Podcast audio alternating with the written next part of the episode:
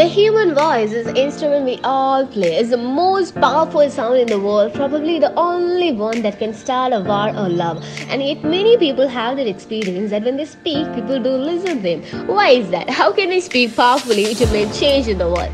Hey listeners, wait here. First of all, I have to thank you for lending your ears. Now grab your coffee, your tea, water or Red Bull and let's get company. And I know you're excited to know what I have for you. Maybe it's plenty, plenty, plenty more than you expect.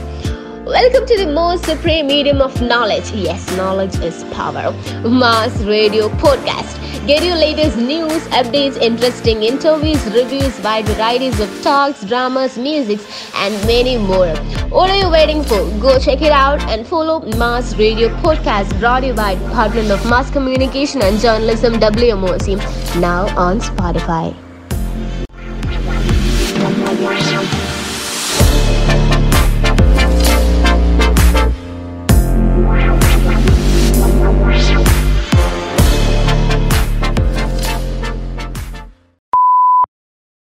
ഇന്ന് വായനാ ദിനം.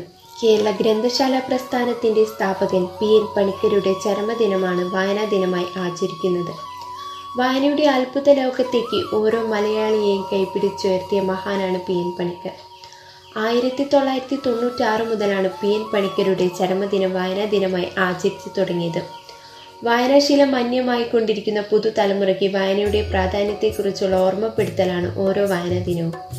വായനാശീലം മറന്ന ആധുനിക യുഗത്തിൻ്റെ മുഖച്ഛായ smart ഫോണുകളിലേക്ക് ഒതുങ്ങിയ പുതുതലമുറയുടെ ഇടയിൽ വായനാ ദിനത്തിൻ്റെ പ്രാധാന്യം ഏറെയാണ്. വായിച്ചു വളരുക, ചിന്തിച്ച് വിവേകം നേടുക എന്ന മുദ്രാവാക്യം ഉയർത്തിക്കൊണ്ട് സമൂഹത്തിൽ വായനയുടെ പ്രാധാന്യത്തെക്കുറിച്ച് ആഹ്വാനം ചെയ്ത വ്യക്തിയാണ് പി എൻ പണിക്കർ. ചെറുപ്പകാലം മുതൽക്ക് തന്നെ ജീവിതം വായനയ്ക്കായി ഒഴിഞ്ഞുവെച്ച ജീവിതമായിരുന്നു അദ്ദേഹത്തിൻ്റേത്. ആയിരത്തി തൊള്ളായിരത്തി ഒൻപത് മാർച്ച് ഒന്നിനാണ് പി എൻ പണിക്കർ ജനിച്ചത്. പതിനേഴാം വയസ്സിൽ സനാതന ധർമ്മം എന്ന പേരിൽ ഒരു വായനശാല സ്ഥാപിച്ചുകൊണ്ടാണ് അദ്ദേഹം ഗ്രന്ഥശാല പ്രസ്ഥാനത്തിന് തുടക്കം കുറിച്ചത്. ഗ്രന്ഥശാലയില്ലാത്ത ഒരു ഗ്രാമവും കേരളത്തിലുണ്ടാകരുതെന്ന് അദ്ദേഹം ആഗ്രഹിച്ചിരുന്നു. അതിനായിരുന്നു അദ്ദേഹത്തിൻ്റെ പ്രവർത്തനങ്ങൾ. സാക്ഷരതയ്ക്കായി കേരള അനൗപചാരിക വിദ്യാഭ്യാസ വികസന സമിതിക്ക് രൂപം നൽകിയതും അദ്ദേഹമാണ്. കേരള പബ്ലിക് ലൈബ്രറി ആക്ട് നിലവിൽ വന്നതും പി എൻ പണിക്കരുടെ പ്രവർത്തന ഫലമായാണ്.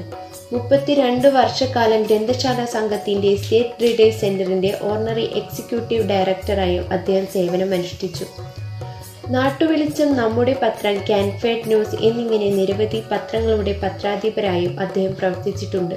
പുസ്തകങ്ങളിൽ നിന്നും കമ്പ്യൂട്ടർ സ്ക്രീനിലേക്കും മൊബൈൽ ഫോണുകളിലേക്കും വായനയുടെ ഘടന വ്യത്യസ്തപ്പെട്ടെങ്കിലും വായനാ ദിനത്തിൻ്റെ പ്രാധാന്യം കുറയുന്നില്ല. വായനയാണ് ഒരു മനുഷ്യനെ പൂർണ്ണവാനാക്കുന്നത്.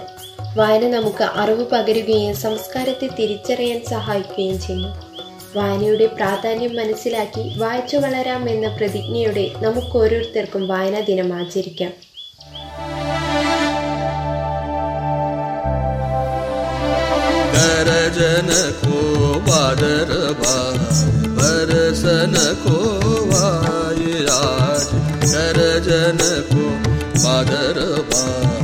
बरसन को वायराज घुमड़ घुमड़ घन आए नैन नैन